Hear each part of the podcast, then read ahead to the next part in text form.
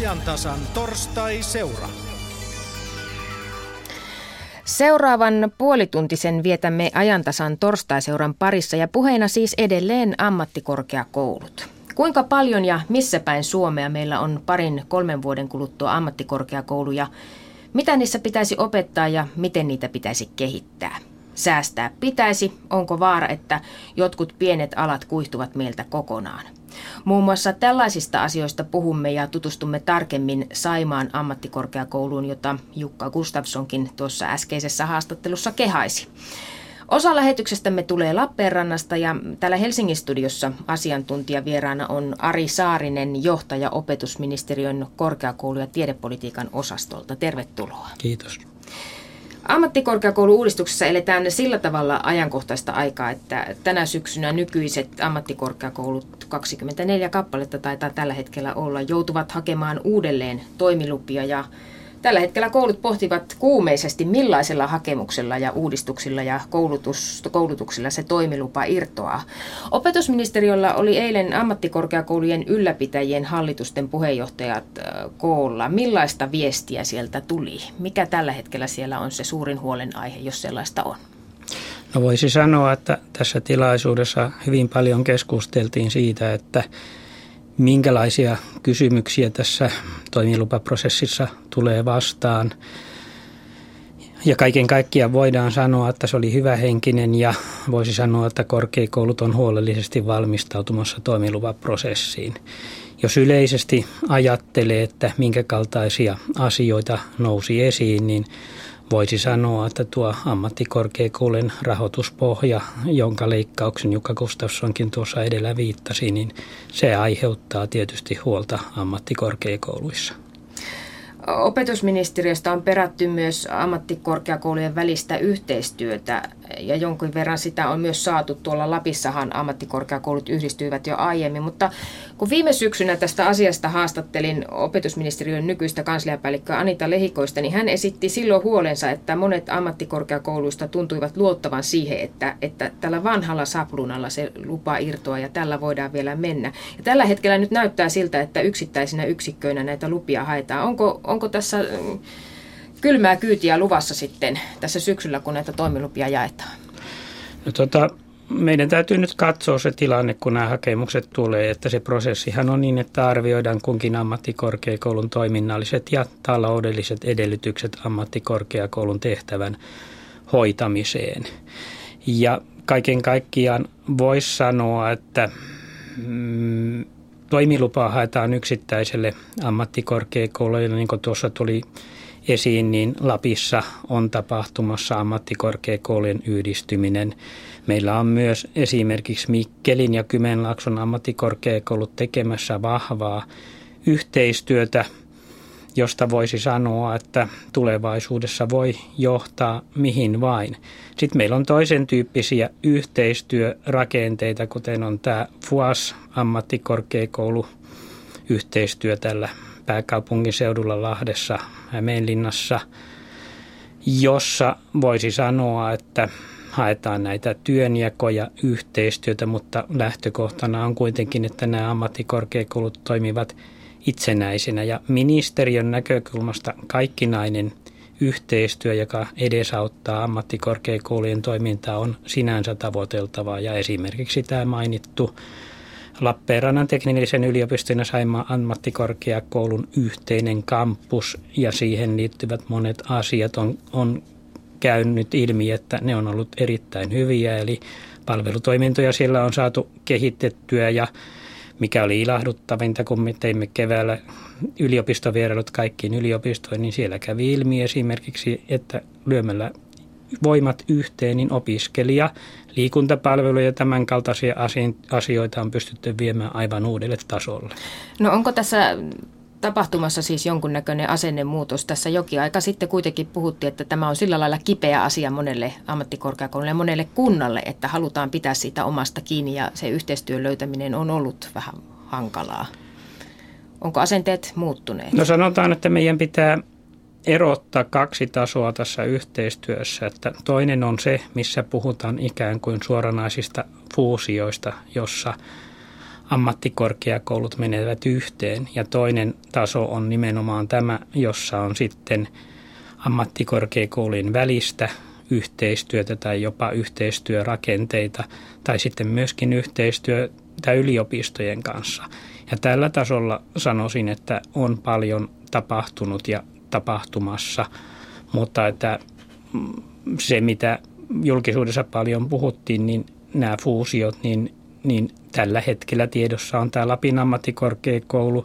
Ja niin kuin viittasin Kymenlaakso Mikkelin, ruotsinkielisellä puolella on käyty keskusteluja ja Itä-Suomessakin ammattikorkeakouluyhteistyötä on kehittynyt, mutta että voisi sanoa, että tällä toimilupakierroksella niin nyt selkeästi tämä Lappi on hakemassa sitten sitä yhteistä toimilupaa näille kahdelle ammattikorkeakoululle, eli muodostuu uusi Lapin ammattikorkeakoulu.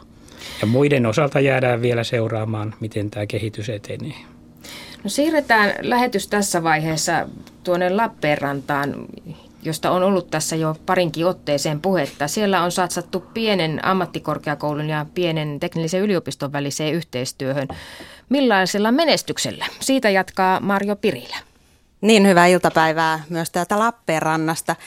Meillä täällä aiheesta ovat keskustelemassa Saimaan ammattikorkeakoulun opiskelijakunnan hallituksen puheenjohtaja Toni Boriström, Lappeenrannan teknillisen yliopiston ylioppilaskunnan hallituksen puheenjohtaja Maija Kangasniemi sekä Saimaan ammattikorkeakoulun rehtori Anneli Pirttilä. Tervetuloa. Kiitos. Kiitos. Saimaan ammattikorkeakoulu teki siis muutama vuosi sitten olemassaolon taistelussa ratkaisevan askeleen ja muutti yhteiselle kampusalueelle Lappeenrannan teknillisen yliopiston kanssa. Nyt tätä yhteiseloa on harjoiteltu kaksi vuotta ja on aika kuulla opiskelijan näkökulma tähän asiaan. Toni Boriström, miten se yhteiselo sujuu? No minun mielestäni tämä on lähtenyt oikein hyvin tota, käyntiin ja tämä on luontainen tapa tehdä yhteistyötä tuossa yliopiston kanssa. Ja erittäin toimiva ratkaisu minun mielestäni. Ovatko yliopiston opiskelijat samaa mieltä, Maija Kangasniemi?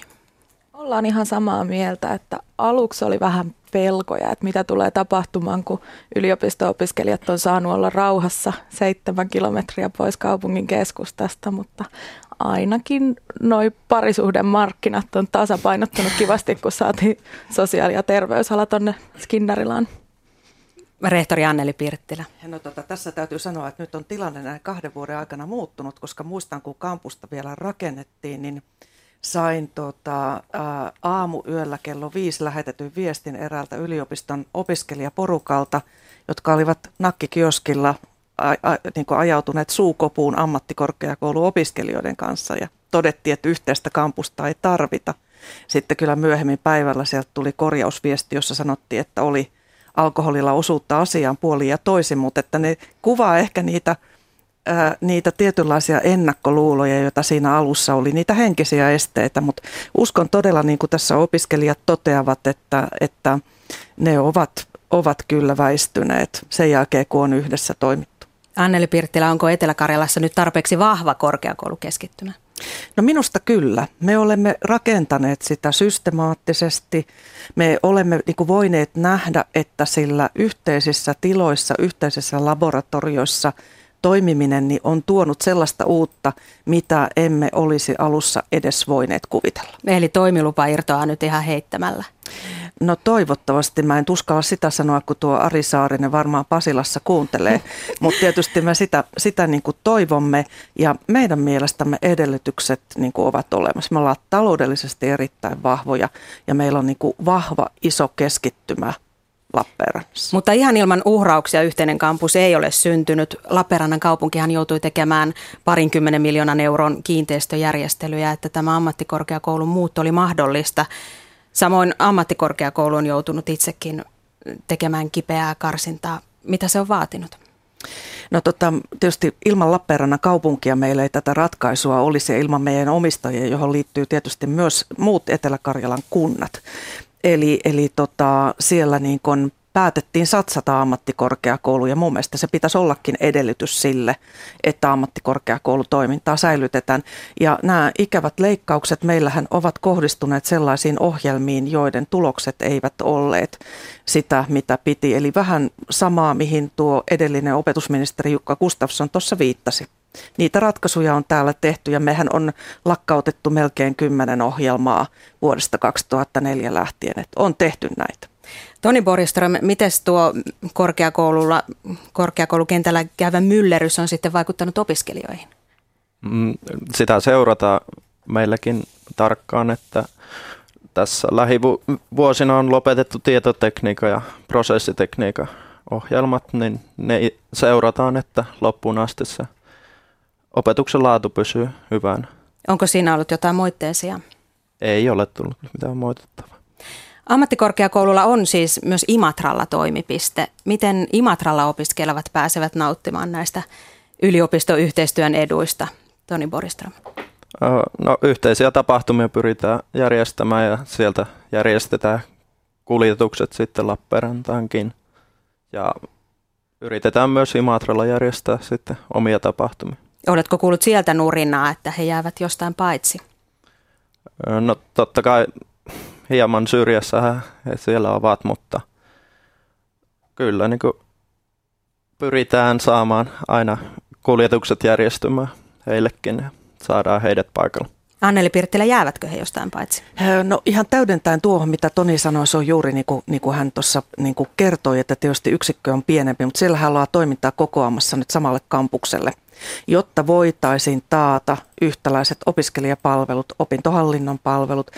Lappeenrannan tiedekirjastohan toimittaa sinne ihan vastaavan tyyppiset palvelut kuin Lappeenrannassa, että haastettahan siinä on opiskelijaliikunnan, opiskelijapalveluiden osalta, mutta niin kuin sillä isommalla kampuskoolla pyritään siellä tähän samaan lopputulemaan. Kuinka pitkään tällainen sivutoimipiste voi toimia? Niin kauan kuin siellä niin kuin se toiminta on tehokasta, opetuksen laatu säilyy ja tulokset ovat hyviä. Ja tällä hetkellä näin on. Eli hyvin siis menee. Puhutaan seuraavaksi siitä, että kuinka pitkälle te tässä yhteistyössä aiotte mennä. Ammattikorkeakoululta ja yliopistolta odotetaan, niin kuin tässä olemme edellä kuulleet, niin yhä syvenevää yhteistyötä. Ja kuitenkin niin, että kaksi erillistä koulutusjärjestelmää säilyy. Missä kulkee raja? Milloin ammattikorkeakoulu hyppii liikaa yliopiston tontille? Maija Kangasniemi. Meillä on vedetty tällainen linja, että perusopetusta ei tule yhdistää. Eli kun puhutaan koulutusohjelman nimenomaan siihen tutkintoon tähtäävästä koulutuksesta, niin näitä ei tule yhdistää. Mutta sitten taas kun puhutaan kielten opiskelusta, niin Venäjän perusteet on Venäjän perusteet. Opiskelet sä sitten ammattikorkeakoulun tai yliopiston puolella. Otetaan semmoinen esimerkki. Teillä esimerkiksi on tämmöinen mielenkiintoinen kurssi yliopistolla kuin 3D-tulostuskurssi. Se on tarkoitettu yliopisto-opiskelijoille, mutta ilmeisesti siellä käytetään ammattikorkeakoululaitteita. Ammattikorkeakouluopiskelijat eivät saa suoraan osallistua tälle kurssille ainoastaan avoimen yliopiston kautta. Eikö se ole vähän byrokraattista? Avoimen yliopiston kautta voi kuka tahansa osallistua oikeastaan kaikille yliopiston kursseille. Että ei se ole sen byrokraattisempaa kuin Miksei, miksei ammattikorkeakouluopiskelijat voi osallistua suoraan? Nyt en osaa ihan suorilta käsin vastata tuohon, mutta kyllähän kursseilla on erilaiset tavoitteet. Et yliopistopuolella on tutkimus- ja tiedetavoitteena ja ammattikorkeakoulupuolella mennään sitten työelämäorientoituneemmin. Anneli Pirttilä. No kyllä tässä tietysti tällä 3D-kurssilla niin tuota, sanotaanko näin, että siinä on osittain kysymys myös siitä, että resurssit ö, niin kuin maksaa ja, ja tota, silloin kun yliopisto tuottaa, niin silloin se on tavallaan he, he niin kuin, vastaavat siitä myös taloudellisesti. Että enemmän nämä niin kuin hankalilta kuulostavat esteet on, on, liittyy joko siihen, että miten budjettirahaa jaetaan, tai sitten niin kuin henkisiä esteisiä. Et toivoisin, että niitä henkisiä esteitä ei olisi, mutta olen kyllä, kyllä tota LTKY-edustajan kanssa ihan samaa mieltä siitä, että niin kuin näitä tutkintojärjestelmiä ei saisi sotkea toisiinsa. Että siinä se raja kulkee. No entä tutkimus ja kehitys? Missä määrin te siinä teette jo yhteistyötä? No tuota, meillä on erittäin, siis tämä oli asia, joka yllätti meidät tällä kampuksella. Yliopiston energiatekniikan tutkimuksessa ammattikorkeakoulu on mukana tutkimushankkeissa rakentamassa pilotteja, pienoismalleja, kokeilemalla ja, ja kehittämällä laitteita, jotka perustuvat yliopiston huippututkimukseen. Ja se oli, niin kuin, se oli meille yllättävää, että me saatiin tämmöiset niin aikaan. Me päästiin ikään kuin tämän yliopiston tutkimustoiminnan, niin kuin, niin kuin, voiko nyt sanoa siivellä, me päästiin niin kuin vähän ylemmäs siinä omassa toiminnassamme. Ja kyllä yliopiston professorit vakuuttavat, että tästä on myös heille hyötyä. Että siis tämä on, me on löydetty siinä se oma roolimme. Ja mä sanoisin, että se ei kulje tuon soveltavan tutkimuksen eikä perustutkimuksen välillä, niin kuin usein tuossa puhutaan ja niin kuin Jukka Gustafssonkin viittasi, vaan enemmän siitä, että siinä tutkimustoiminnassa kumpikin löytää ne omat vahvuutensa ja omat roolinsa. Toni Boriström, mitä sinä ajattelet siitä, että ammattikorkeakouluopiskelija ei voi suoraan osallistua jollekin, jollekin yliopiston kurssille? Totta kai meillä on omat kurssit, heillä on omat kurssit ja tuota, se sopii. Se sopii. Ja Ei vastaa sanomista. Sitten, mitä pystyy yhdistämään, niin totta kai yhdistetään.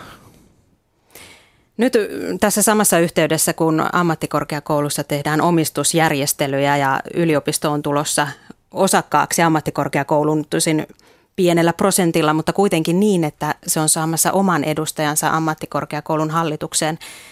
Onko hän siellä edistämässä yhteistyön syventämistä vai valvomassa, että ammattikorkeakoulu ei rynni yliopiston tontille? Maija Kangasniemi, mitä yliopiston opiskelijoiden edustajana ajattelet asiasta? Kyllä siellä ollaan tekemässä yhdessä töitä. Et se on sekä ammattikorkeakoulun että yliopiston etu, että me mennään pitkän linjalla samaan suuntaan eikä lähetä kumpikin tempoilee omalla kentällä, minne sattuu. Anneli Pirttilä. No siitä täytyy tietysti muistaa, että yliopiston edustaja hallitukseen tullessaan on osakeyhtiön hallituksen jäsen ja lakikin sanoo jotakin sitä, että mitä yliopisto tai mitä niin hallituksen jäsenen tulee katsoa ja uskon ihan varmasti, että yliopiston edustaja juuri niin toimii. Ja samaan suuntaan tässä ollaan menossa. Monet edut ovat yhteisiä. Oletteko te nyt siis ihan kirkkaasti sitä mieltä, että tämä raja yliopistojen ja ammattikorkeakoulujen välillä on täysin selvä ja kirkas, eikä, eikä tämmöistä veteen piirrettyä viivaa ole, Maija Kangasniemi? Kyllähän tässä on matkan varrella tullut kaikkia pieniä käytännön tilanteita vastaan, jossa ei sitten raja olekaan ollut ihan selvä, mutta koska talot on vierekkäin ja ne on putkella yhdistetty, niin on aika helppo marssia sinne toiseen päähän kampusta ja käydä kysymässä, että miten me nyt hoidetaan ja mihin vedetään se raja. Kerro joku esimerkki. No esimerkiksi opiskelijaliikunta, mikä on Lappeenrannassa tosi hyvällä tolalla tällä hetkellä aloitettiin tuossa kaksi vuotta sitten pyörittämään, niin siellä on tullut ihan siis rahoituksesta, tilojen käytöstä, laitteista, tällaisia pieniä ongelmia, että kuka hoitaa, kuka omistaa, kenen vastuulla. Niin näitä ratkotaan sitten. Anneli Pirttilä, puhuit tästä henkisestä rajasta. Kuinka usein törmäät siihen vielä? No tota, kyllähän sitä niin kun, äh, silloin kun varsinkin tehdään uusia avauksia, niin sitten tulee näitä tämmöisiä nakkikioski esimerkin tyyppisiä reaktioita, mutta tota, ne, ne ovat nyt niin kuin vähenemässä, että just niin kuin Maija tuossa sanoo, niin, niin kyllähän niin kuin nyt ollaan, kun tunnetaan toinen toisemme, niin nämä ongelmat on ehkä enemmän tällä hetkellä sitä, että ratkotaan niitä käytännön asioita että kuka vastaa, miten hoidetaan. Kun näyttää siltä, että niin kuin se yhdessä tekemisen ilmapiiri on syntynyt. Etelä-Karjala on pieni maakunta ja molemmat korkeakoulut tarvitsevat motivoituneita ja opiskeluintoisia opiskelijoita. Te kuitenkin kilpailette samoista opiskelijoista. Riittääkö molemmille hyviä opiskelijoita? Toni Boriström, mitä luulet? Mm, tietysti on myös eri aloja meillä, missä ei taas kilpailla, että ei silleen nähdä kuitenkaan kilpailijana. Maija Kangasniemi. Ja käsittääkseni, kun meille esimerkiksi kauppatieteille hakee kuusi opiskelijaa jokaista paikkaa kohden ja teille sitten ensihoito on se parisenkymmentä melkein, niin ei näyttäisi olevan hakijoista pulaa. Anneli Pirttilä. No nyt päästiin kehumaan, jatkamaan siitä, mitä Jukka Gustafssonkin tuossa sanoi. Nimittäin meillähän vetovoima on erittäin hyvä tällä hetkellä. Sen jälkeen, kun ne ohjelmat, mitä meiltä on lakkautettu, on lakkautettu, niin meillä on siis, taitaa olla keskimäärin melkein neljä ensisijasta hakijaa aloituspaikkaa kohde, eli kolme niistä, jotka jo haluavat juuri meille jää ulos. Sitten on näitä suosittuja ohjelmia, joihin on äärimmäisen vaikea päästä. Se johtuu osittain siitä, että meillä ei ole liikaa aloituspaikkoja eikä me olla niitä niin kuin haalittukaan. Mutta meillä on, meidän on päästävä kuitenkin niin kuin ylläpitämään riittävän monipuolista koulutustarjontaa täällä. Ja juuri niin kuin Toni sanoi, niin meillä on paljon sellaisia aloja, joita yliopistosta kokonaan puuttuu. Miten tulevaisuus, pysyttekö te erillään vai onko tässä jossain vaiheessa niin syvempää syventymistä edessä? No se varmaan, se varmaan tota, riippuu myöskin siitä, että miten korkeakoulupolitiikassa yleensä Suomessa näitä tehoja lähdetään etsimään. Että jos äärimmilleen mennään, niin jossakin Ruotsissahan ei vastaavaa niin kuin, vasta, vastaavan tyyppistä jakoa ole. Että meillä oli tänään aamulla Trollhettanista itse asiassa vieraita tuolla, tuolla kampuksella ja tuota, he kertoivat ruotsalaista järjestelmästä, jossa – on, ollaan, eletään vähän toisella tavalla. Että kyllähän niitä ennakkoluulottomasti, jos katsotaan, niin erilaisia malleja maailmalta löytyy, mutta se ei ole oikeastaan niin meidän murheemme täällä. Haluaisitko, että siihen suuntaan mennään? No ainakin mä haluaisin niin, että, että katsottaisiin niitä järkevällä tavalla näitä synergiaetuja niin, että saman paikkakunnan sisällä rakennettaisiin riittävän isoja korkeakoulukeskuksia sen sijaan, että lähdetään niin kuin haahuilemaan isoille maantieteelliselle alueille ja rakentamaan semmoista synergiaa, jossa koordinaatioon palaa enemmän resursseja kuin mitä siitä yhdistämisestä saadaan. Mitä mieltä opiskelijat ovat? Maija Kangasniemi. Synerg- synergiaetuja löytyy vielä varmasti paljon, joita voidaan yhdistää. Esimerkiksi opiskelijoiden opintotukipalvelut ja kaikki tällainen, niin ne voidaan vielä varmasti aika kivuttomastikin laittaa saman kato alle, mutta sitten jos opetuksesta ja koulutuksesta puhutaan, niin lainsäädännön pitäisi muuttua aika paljon. Uskotko, että se muuttuu? Jollain aikavälillä, mutta mä luulen, että puhutaan useammasta kymmenestä vuodesta. Mitä Toni Boriström Kyllä tämä meidänkin mielestä on kaikista fiksuin yhteistyömuoto, että tässä oman kaupungin sisällä tehdään yhteistyötä eikä lähetä tuonne satojen kilometrien päähän tekemään. Kiitoksia teille tässä vaiheessa. Nyt olisi mielenkiintoista kuulla, miten asia nähdään opetusministeriössä. Mitä mieltä johtaja Ari Saarinen on esimerkiksi siitä, että yliopisto on ammattikorkeakoulun osakkaana? No, ministeriön lähtökohtaan on ollut, että se vahvistaa sitä yhteistyötä, että pienellä siivulla niin kuin nyt näyttää olevan, missä tämmöistä kehitystä on ollut, niin tapahtu, on tapahtunut, niin tota, voisi sanoa, että kyllä me nähdään, että se luo sitä yhteistyön edellytyksiä. Ja niin kuin Anneli Pirttilä viittasi, niin nimenomaan tämä yliopiston edustajahan on siinä osakeyhtiön hallituksessa sen osakeyhtiön edustaja ja hänellä on tehtävänään ajaa sen osakeyhtiön parasta. No miten todennäköisenä pidät sitä, että, että yliopistoja ja ammattikorkeakouluja voitaisiin jossain vaiheessa yhdistää myös enemmän, sanotaan nyt vaikka ihan hallinnollisesti, että se yhteistyö olisi, olisi vieläkin tiiviimpää, mitä tällä hetkellä? No tota, tällä hetkellähän meidän järjestelmä lähtee, että meillä on tämä kahden korkeakoulusektorin malli, eli yliopistot, ammattikorkeakoulut, duaalimallista on puhuttu. Ja tuo pari Onko vuotta, se järkevä malli? No pari vuotta sitten tehtiin tämä meidän innovaatiojärjestelmän kansainvälinen arviointi ja siinä todettiin, että tämä on ihan toimiva ratkaisu, mutta korostettiin, että näiden korkeakoulusektorien työnjako tulee selkeyttä. Mutta sitten mitä tähän yhteistyöhön tulee, niin lähtökohtaisesti kaikki yhteistyö on tervetullutta, mutta niin kuin tuossa Lappeenrannan päässä tuli esiin, niin tutkintojen tavoitteet ovat eri, sitä kautta tutkintojen sisällöt ovat eri ja tämä pitää tietysti pitää mielessä, kun sitä yhteistyötä rakennetaan mutta että yhteistyötä on ja tuntuu, että sitä yhä enemmän syntyy. No, tässä on nyt puhuttu yliopisto- ja ammattikorkeakoulun välisestä yhteistyöstä, mutta kaikki ammattikorkeakoulut eivät voi lyöttäytyä yhteen yliopiston kanssa. Paikkakunnalla ei ole yliopistoa. Onko jossain vaiheessa mahdollista, että tällaisten ammattikorkeakoulu yliopistokampusten täydellinen sulautuminen on edessä ja ja varsinaisiksi ammattikorkeakouluksi jäisivät sitten ne koulut niille paikkakunnille, missä tällainen yhteistyö ei edes ole mahdollista, kun siinä nurkan takana ei ole sitä yliopistoa. No, kaiken kaikkiaan voisi sanoa, että meidän verkosto on aika kattava sitä kautta, että meillähän on sitten tätä yliopistokeskustoimintaa niillä paikkakunnilla, jossa ei yliopistoja ole, että sitten puhutaan ikään kuin yksittäisistä toimipisteistä, mutta että lähtökohtaisesti niin meidän poliittinen linjaus on, että meillä on tämä duaalimalli ja tämä niin sanottu yhtenäiskorkeakouluajattelu, niin sitä ei ole haluttu viedä eteenpäin. Mutta että lähtökohtaisesti niin yhteistyötähän voi syntyä tai syntyy enemmän sitä kautta, että ei se ole paikkakuntakohtainen yhteistyö on niin oma kokonaisuus, mutta sitten myös, että jos on tiettyjä osaamisalueita, niin tänä päivänä korkeakoulut hakeutuvat yhteistyöhön myös sitä kautta, että jossain on osaamista, joka on yhteistä oman osaamisen kautta ja sitten yhdessä pystytään vahvistamaan sitä.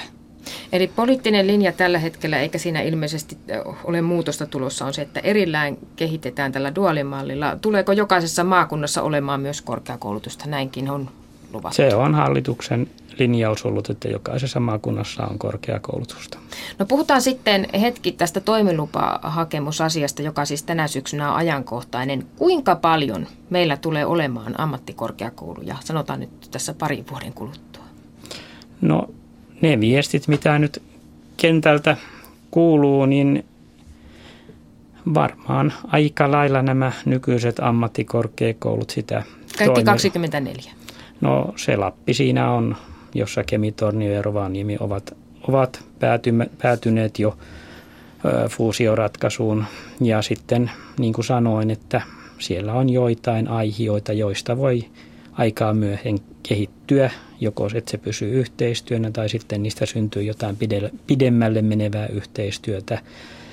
Ja niistä ehkä, niin kuin sanoin, niin pisimmällä on tämä Mikkeli-Kymenlaakso yhteistyö. Mutta että mihin se johtaa, niin se jää sitten nähtäväksi. Eli siis karsintaa ei tule varsinaisesti tapahtumaan? Jos me ajatellaan ammattikorkeakoulukenttää – tällä hetkellä niin kysytään näin päin, että onko karsintaa tapahtunut, että 2000 aloituspaikkaa on leikattu niiltä aloilta, jossa voisi sanoa, että koulutustarjontaa on liikaa. Ja sen lisäksi, jos me ajatellaan, että tuossa 2000-luvulla ammattikorkeakoulujen tutkintoon johtavaa koulutusta antavia toimipisteitä oli yli 80, pari-kolme vuotta sitten 60. Nyt Niitä on 50 ja tiedossa on, että esimerkkinä nyt viimeksi niin julkisuudessa oli, että Laurea ammattikorkeakoulu on pienentämässä toimipisteverkkoaan, että tätä kautta voidaan sanoa, että takavuosina, kun kummittelin niitä lukuja ja todettiin, että 50 paikkakuntaa on mahdottomuus, niin se on nyt jo realiteetti.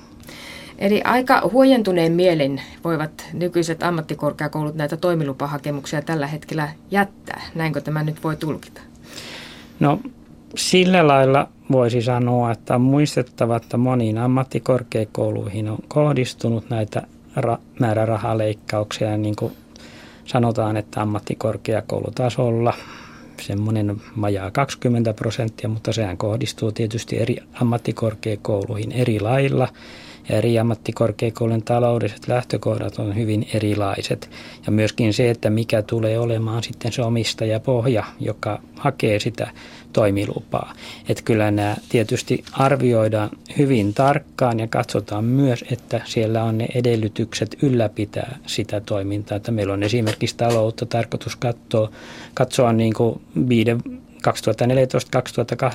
2014-2018 vuosilta, että miten se näyttää sitten kaiken kaikkiaan – kehittyvän ja että onko sillä ajanjaksolla nähtävissä esimerkiksi, että edellytykset ammattikorkeakoulutoiminnan ylläpitoa huononevat. Että sitä kautta niin sanotaan, että tämä ei ole läpihuutojuttu, mutta toisaalta voi myöskin sanoa, että ammattikorkeakoulut on jo tehnyt aika paljon uudistustoimenpiteitä ja jos he ovat siinä onnistuneet – niin kyllähän se tietysti sitten heijastuu siihen toimintaan positiivisena. No, tässä on muutama minuutti aikaa, niin siirretään vielä hetkeksi lähetys takaisin Lappeenrantaan, jos siellä on herännyt ajatuksia tai kenties jopa kysymyksiä.